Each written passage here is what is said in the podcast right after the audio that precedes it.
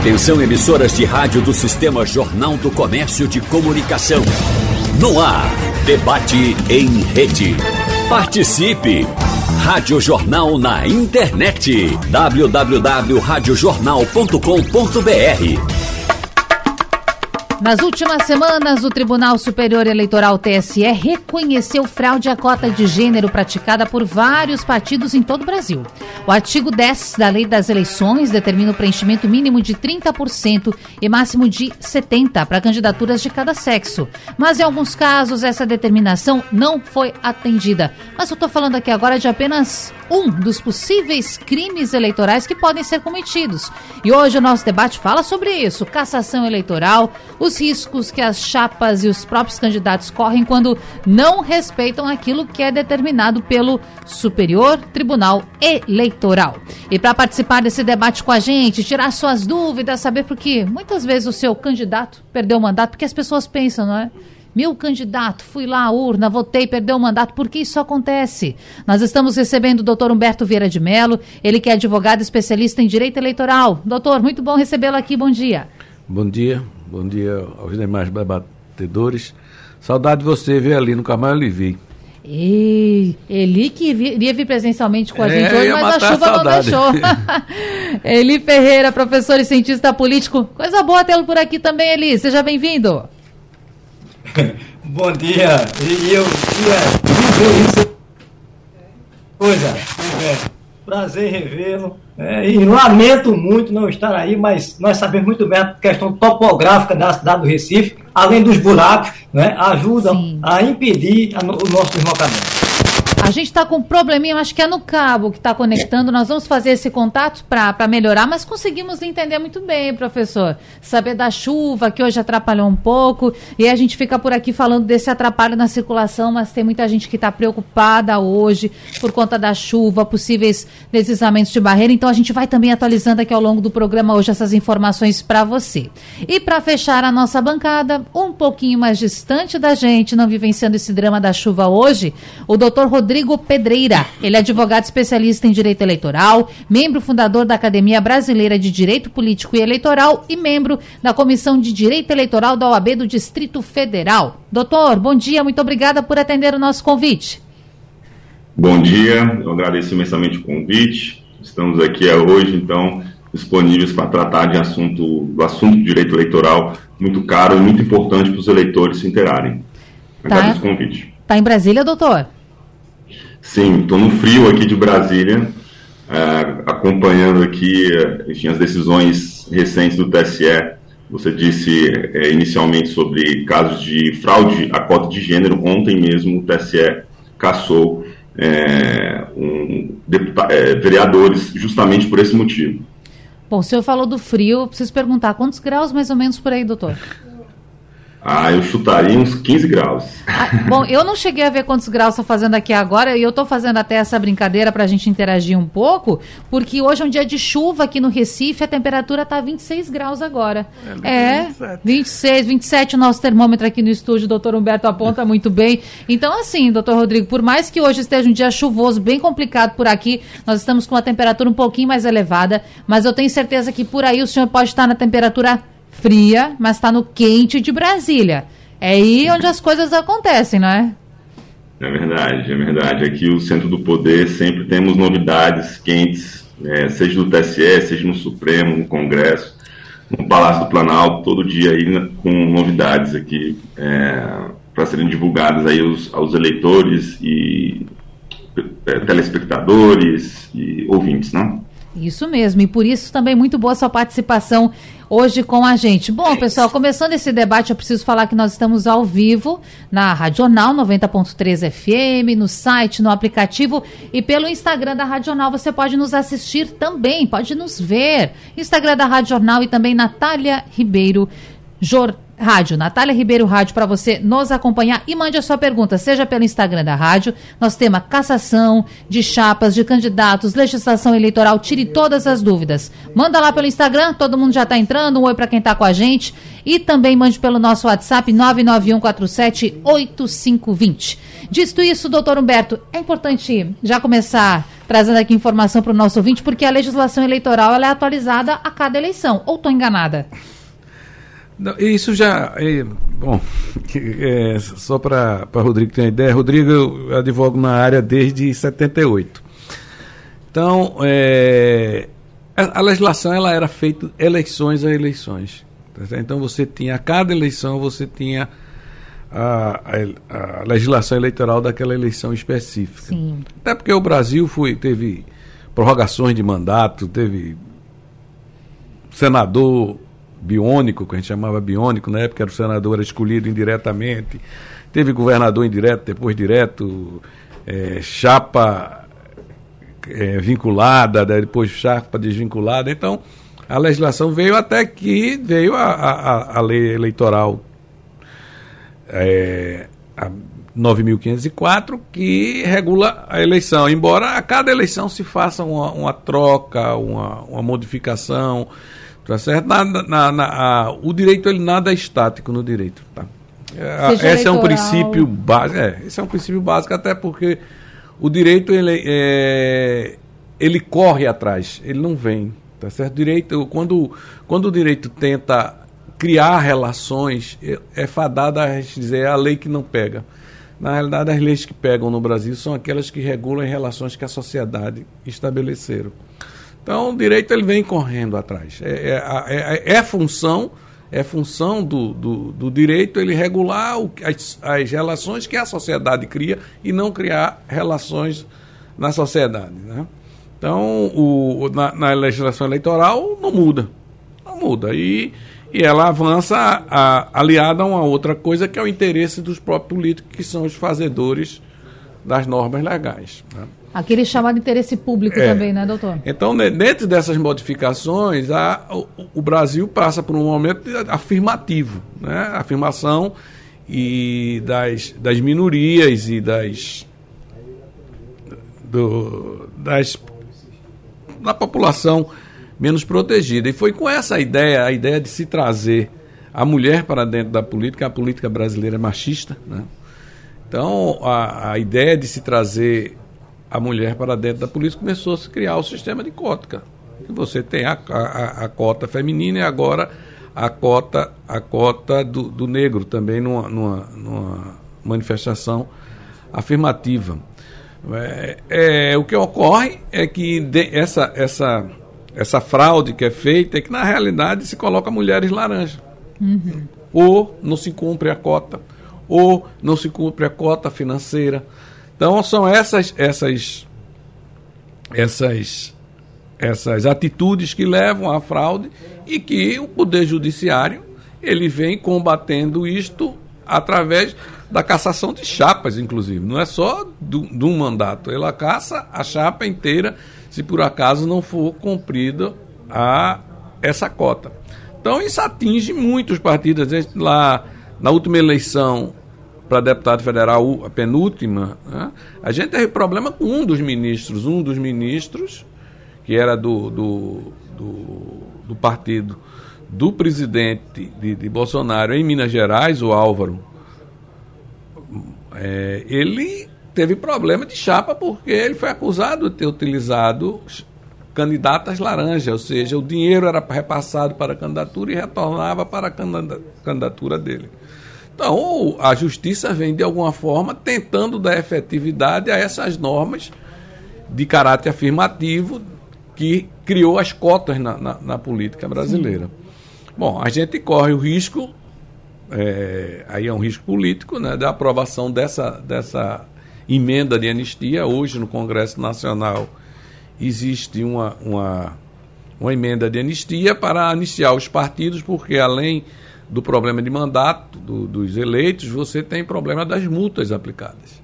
Né? Então, se busca é, anistiar essa, essas penalidades, trazendo isso desde a eleição de vereador anterior. Então, não é só essa, essa eleição. Aí ela, essa anistia vai pegar os, o, anistiar os partidos que cometeram essas irregularidades de lá para cá.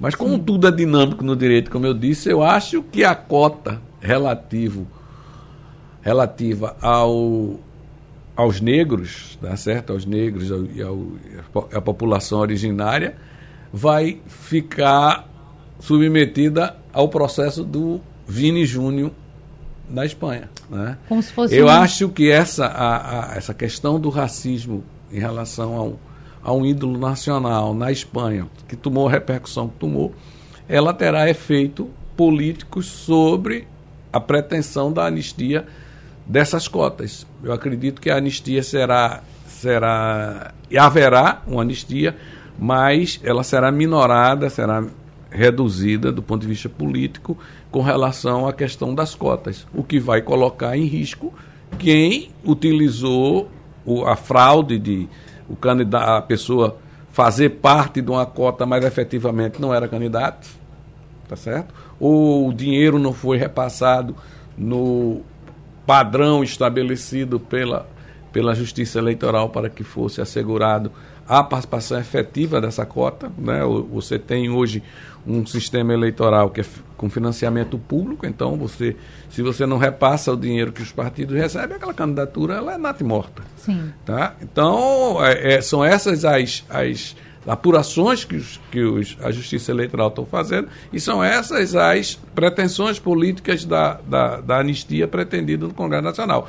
Mas o mundo, o mundo, o mundo capota e surgiu o problema de Vinícius Júnior domingo passado, que abalou de alguma forma e reafirmou a necessidade do, do, do mundo todo repensar a questão do racismo. E ter regras mais duras para combater isso, né, doutor? Eu quero saber a opinião do doutor Rodrigo Pedreira a respeito desse assunto, sobre a anistia, doutor. Como o senhor pensa a respeito dessa proposta?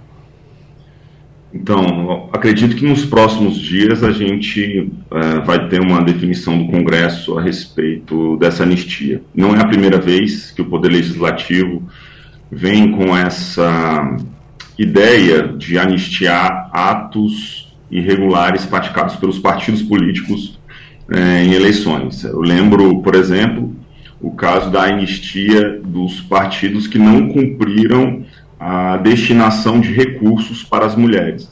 Né? Todos os partidos políticos eles são obrigados a cada ano é, repassar 5% do valor que é recebido do fundo partidário para a Secretaria de Mulheres. E esses recursos seriam utilizados exclusivamente para a é, divulgação de políticas afirmativas femininas.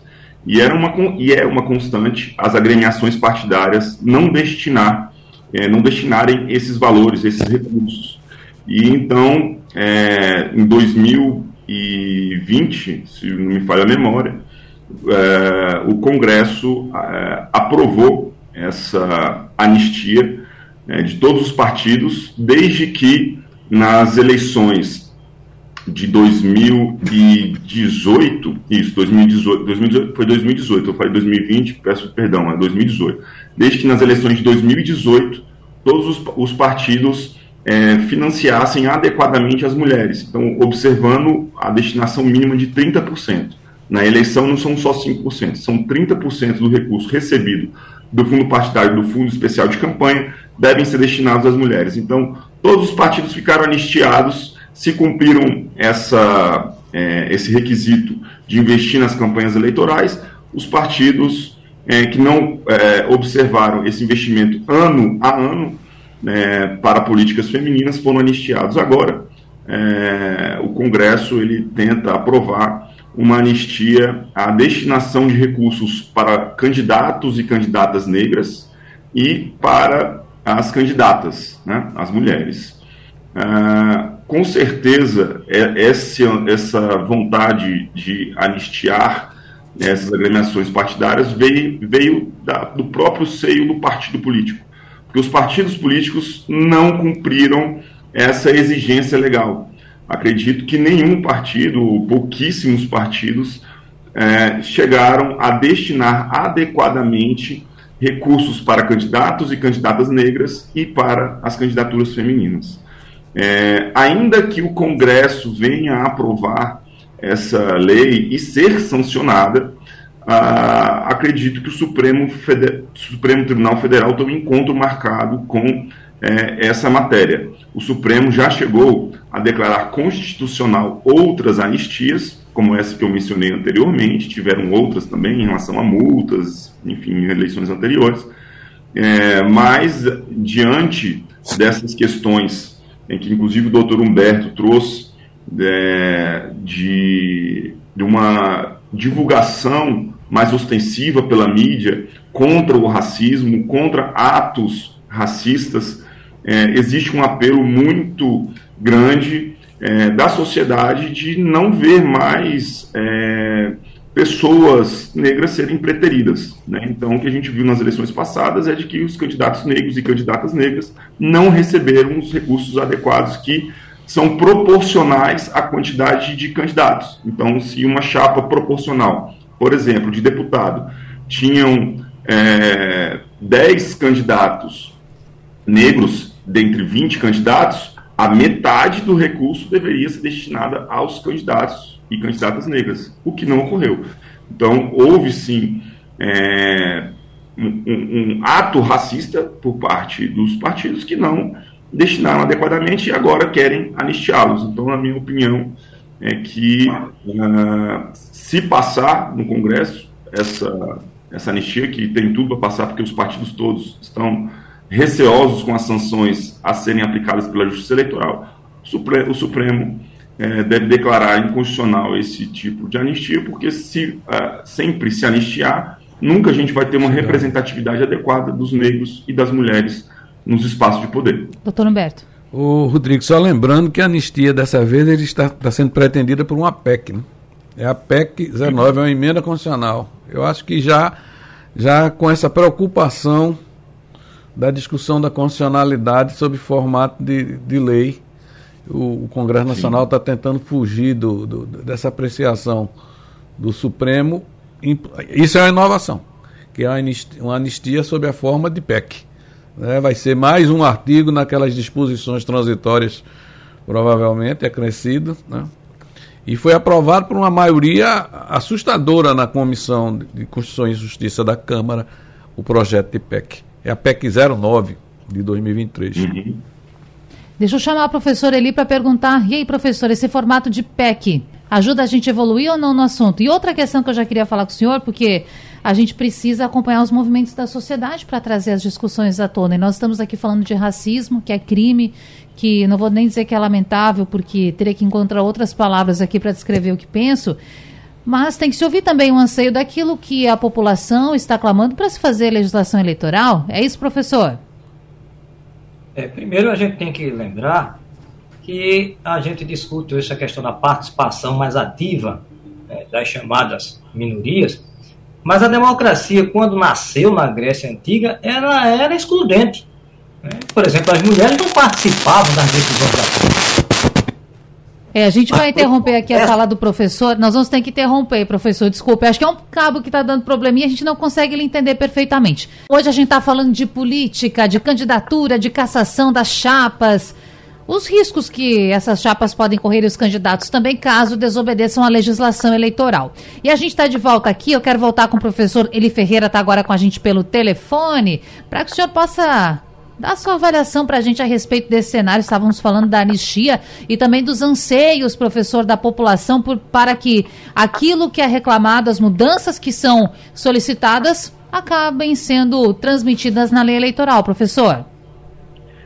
Bom, é, vamos lá. Existe um, um, fator que eu estava mencionando naquele momento do problema técnico, é que a democracia, quando ela surge, né, ela surge em Atenas, ali no final do século III e século II, ela começa a ver o seu momento de fama, de apogeu, ela era excludente. Por exemplo, as mulheres não podiam participar. Mas a luta, como eu falei, a grande obra do, do Alexander Herring, a luta pelo direito, vai mostrar que o direito não é algo que cai do céu. O direito é uma luta constante na sociedade por transformações. Daí, cada vez mais hoje, a cobrança da participação das minorias e, especificamente, como estamos tratando hoje, a questão é, das mulheres dentro de um cenário eleitoral. Existe uma luta constante, é um processo de construção, um processo de luta e de muita luta. Agora, o que me chama a atenção, essa preocupação, esse desejo, essa vontade de querer anistiar, né? pergunta, Os partidos políticos, quando registram as candidaturas, eles sabem o que tem que cumprir? É lógico que sabem. Segunda questão, por qual motivo eles não respeitam?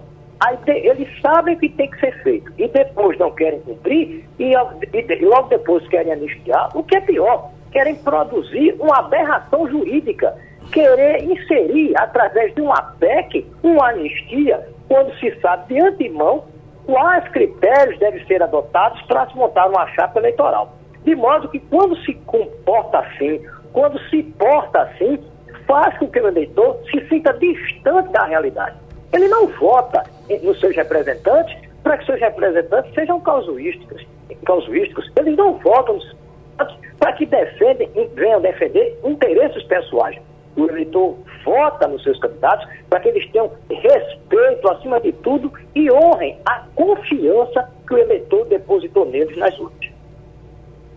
Agora, a gente, nós tivemos casos recentes aqui em Pernambuco sobre cassação. Eu quero entrar nesses casos também. Doutor Rodrigo está um pouquinho mais distante da gente, está em Brasília.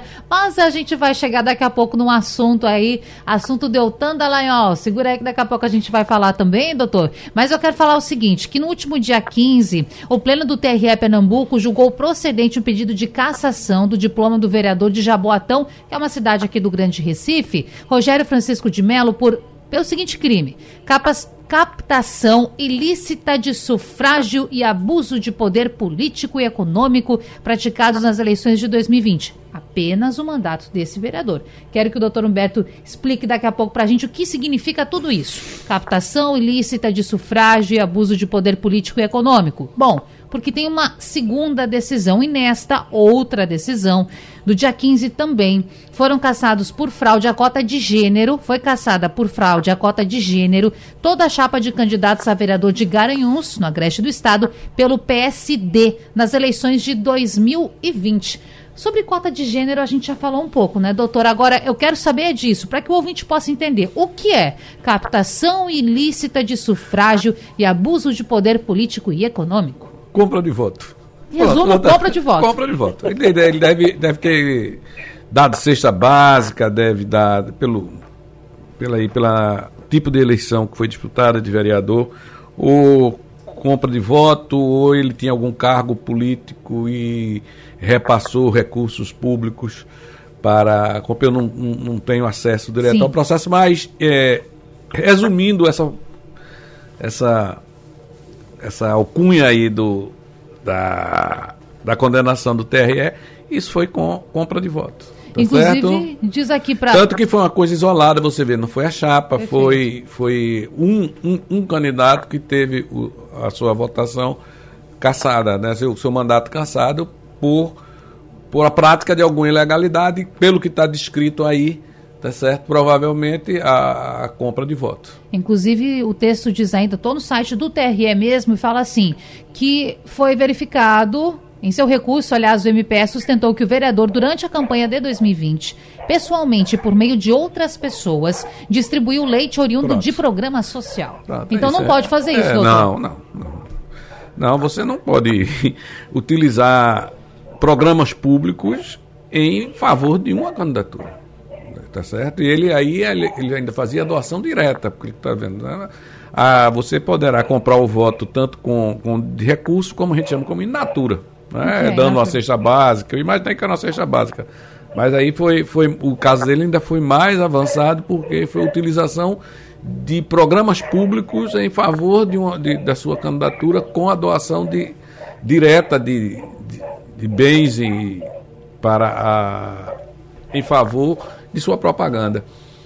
É, é, é, é, muito claro. Já, já a, a de. Garanhuns. A de Garanhuns, pela leitura que eu fiz da, da emenda, é possível até que eles sejam destiados. Né? Porque aí foi cota, foi cota feminina. Isso.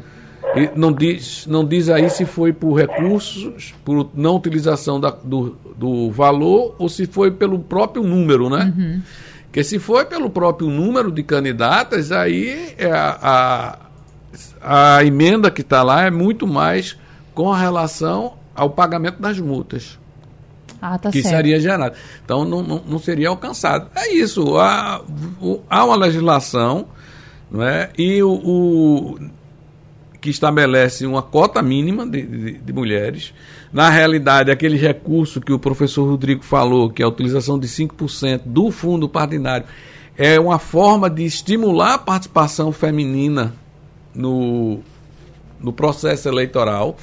Esses de recursos não são utilizadas, essas atividades de fortalecimento da participação feminina na política não é feita pelos partidos. E aí, quando chega na época da eleição, ele tem que cumprir a cota. E aí, ou ele, ou ele cumpre a cota com candidatas não candidatas, né?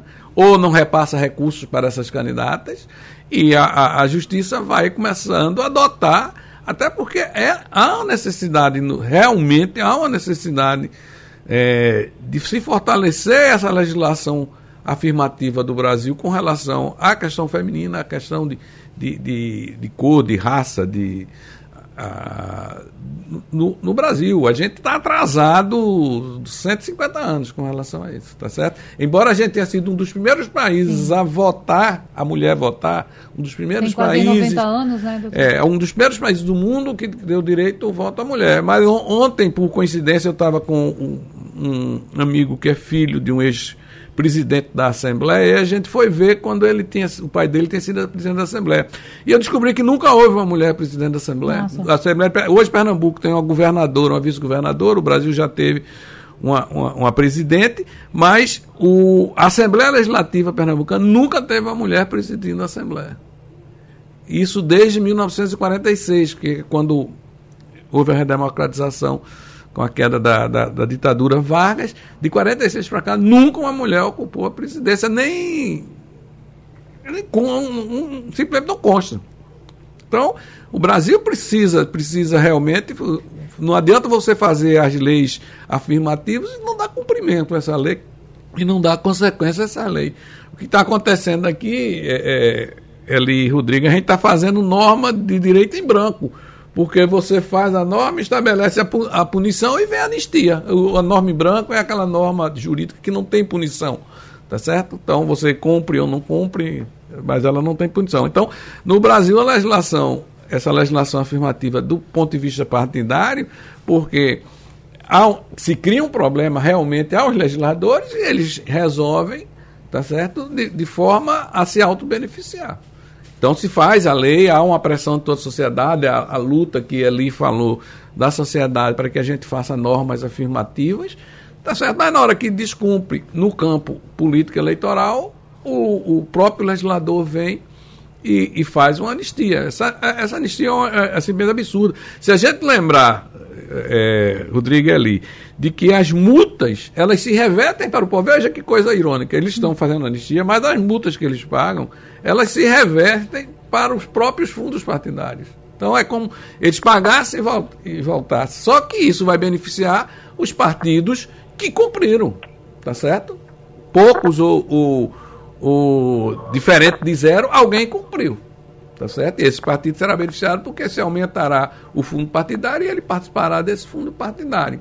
Tá certo? Mas, no, no, no fundo, é, é uma coisa que, na, na, na, minha cabeça, não, não, não há sentido. As, essas multas eleitorais não deveriam ser revertidas para os partidos. Essas multas eleitorais deveriam ser revertidas para programas de, de públicos. E não e não revertido. Por exemplo, uma multa, uma multa desse tipo aí de não cumprimento de cota racial, ela deveria ir para os programas públicos de, de, de, afirmação do. e não voltar para o fundo partidário, que vai voltar, a pessoa pagou e de alguma forma vai receber de volta a multa que ele pagou.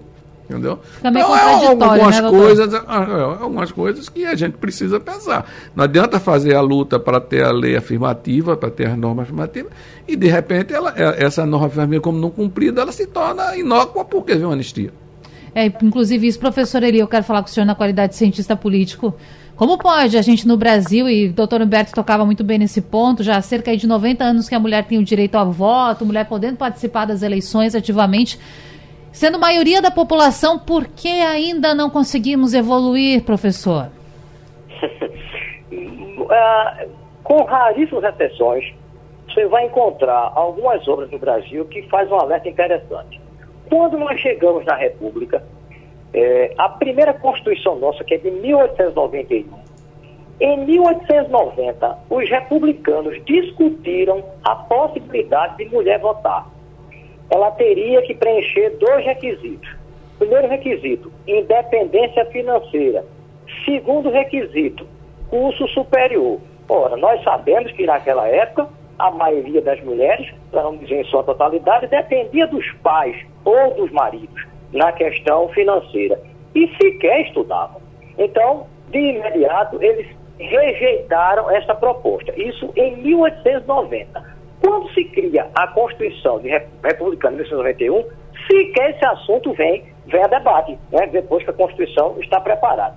Então, você, nós temos uma tradição histórica no Brasil de esconder, de tirar a participação da mulher, né? o que é lamentável. Agora, historicamente, Pernambuco esteve muito mais na frente do que os demais estados. Quando aqui ainda era capitania hereditária, Sim. Dona Brito Albuquerque governou Pernambuco por duas vezes. Então, nesse aspecto, embora nós jamais tenhamos, tivéssemos uma presidente na Assembleia Legislativa, nós já tivemos no período da, da capitania hereditária mulher governando Pernambuco, Dona Brito Albuquerque. Agora, isso tudo precisa cada vez mais haver uma mobilização e, antes de tudo, os próprios homens precisam entender da necessidade das mulheres na participação da política. É cidadã, paga imposto, tem direito a votar e a ser votada.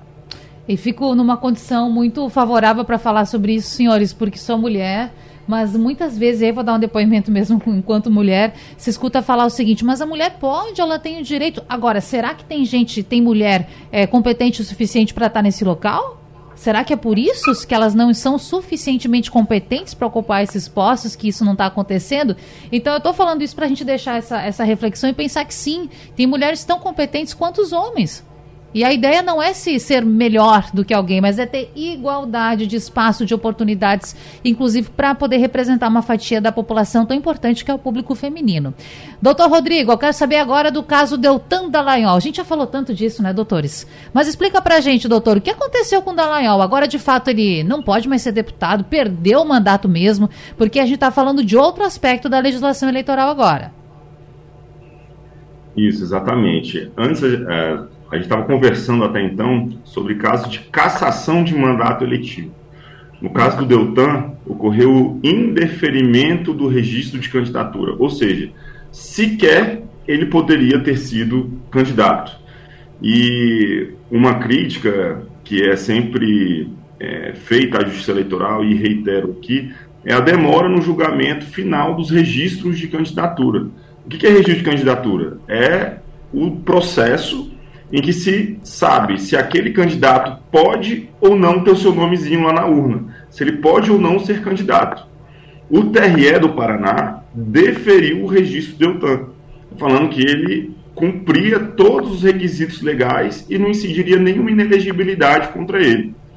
Houve então a interposição de dois recursos ordinários para o TSE, e o TSE, à unanimidade, em um julgamento é, longo, porque houve debate, houve sustentação oral tanto do, da parte recorrente, né, do, dos impugnantes do registro, como do impugnado, o advogado também falou ali, usou da palavra, um voto longo do ministro relator, Benedito Gonçalves, em que reformou a decisão do TRE para reconhecer que incidiria a inelegibilidade da a linha Q no, da Lei Complementar 6490. Por quê? Porque ele se exonerou do cargo é, de procurador do Ministério Público, é, pendendo processo contra ele que poderia ensejar a sua exoneração. Uhum. E chegaram a essa conclusão a partir é, de uma análise de fraude à lei como houve um havia um outro processo idêntico ao dele, um procedimento administrativo que tramitou no CNMP, né, que é o conselho em que é, julga atos é, praticados pelos promotores, pelos membros do Ministério Público, né, assim como a gente tem o CNJ, que é, analisa ali a, os atos praticados por magistrados, e desembargadores, a gente tem o CNMP, esse órgão que controla é, os atos praticados ali pelos membros do Ministério Público. E o, lá no CNMP existiam alguns procedimentos administrativos em trâmite. E um desses processos, é, que não era contra o Deltan, mas contra um outro membro do Ministério Público, que também fez parte da equipe da Lava Jato, é, ele foi exonerado é, em virtude da fixação de outdoor é, com as fotografias de, é, da equipe de procuradores do Ministério Público Federal que integravam a Lava Jato e, é, em virtude da violação à impessoalidade, é, o CNMP então exonerou esse procurador. E existia um outro procedimento idêntico sobre o mesmo fato, sobre as mesmas questões, as mesmas imputações contra o Deltan. Depois da exoneração desse procurador, 16 dias depois, o Deltan, é, a pedido, pediu o seu afastamento. E então, é, e esse afastamento, o TSE, a Justiça Eleitoral, entendeu que era com o objetivo de se candidatar para as eleições passadas de 2022. E então o TSE entendeu que a pendência de procedimentos administrativos que, que tramitavam no CNMP, em virtude dessa fraude à lei, quanto à exoneração a pedido. É, a existência de processo idêntico, com as mesmas imputações de um colega do ex-deputado. Ah, em virtude de todo esse arcabouço probatório que constava do processo, é, houve, é, é, se considerou que houve a incidência da inelegibilidade que eu indiquei há pouco. Sim. É, é um caso é, vamos dizer, único, porque existe, existe uma complexidade. É, não é todo dia que um membro do Ministério Público quer é, ingressar é, nesse ambiente político de candidatos e dificilmente a gente vai ter um outro caso idêntico ao dele. Teve o caso do Sérgio Moro, que o TSE fez uma diferenciação é, bem é, aprofundada né, entre o caso do Deltan e o caso do Moro, porque o Moro ele se afastou da magistratura não para se candidatar, mas ele foi exercer cargos públicos, não teve a finalidade de é, se lançar candidato. E então é, essa incidência da linha Q ela ocorre justamente quando é, o, o candidato ele é membro do Ministério Público, ele é exonerado, ou no caso em que ele pede a exoneração e esteja tramitando contra ele um procedimento administrativo disciplinar uh, que averigue algum ato irregular praticado pelo membro do Ministério Público ou pelo magistrado. Agora, doutor Humberto, Deltan Dallagnol pode recorrer. O senhor acha que tem clima para que ele consiga reverter essa situação? É, eu, eu acho muito difícil. Eu acho ele, ele vai recorrer. Eu não sei quais são as medidas políticas em termos de Câmara, o que se poderá ser feito para retardar, qual é, qual é a predisposição dos membros da Câmara. A gente tem que lembrar também que alguns membros da Câmara, não, ele não é uma, figura simpática, né, pela atuação dele no, no caso da, da Lava Jato. O, o, o recurso que ele teria seria um recurso ou Inicialmente, né, Rodrigo, um embargo de declaração no próprio TSE para ganhar tempo e em seguida ele ir para uma tentativa de levar para o Supremo num, recurso extraordinário, mas a gente tem que par, par, partir de um princípio de que três membros do Supremo já votaram, porque três membros do Supremo fazem parte do TSE, que é o caso do do Alexandre de Moraes, da ministra Carmen Lúcia e, e do ministro Cássio Nunes. Hum. Então, esses três votos ali. Ah, o que eu acho daquela votação, aquilo ali, a, a, eu não. Eu li, li bastante o, o, o voto, é um voto grande. Né? É que aquela decisão foi tomada intramuros. Quando chegou lá, que da forma como o Alexandre conduziu, alguém tem alguma coisa contra, algum esclarecimento, alguma discordância e todos disseram, não, aquilo ali, aquilo foi decidido realmente pré-julgamento, pré tá? Aquela, aquele voto. O voto, ele, ele, ele, ele assim, do campo de vista jurídico, ele tem, ele tem o, seu, o, seu, o seu embasamento.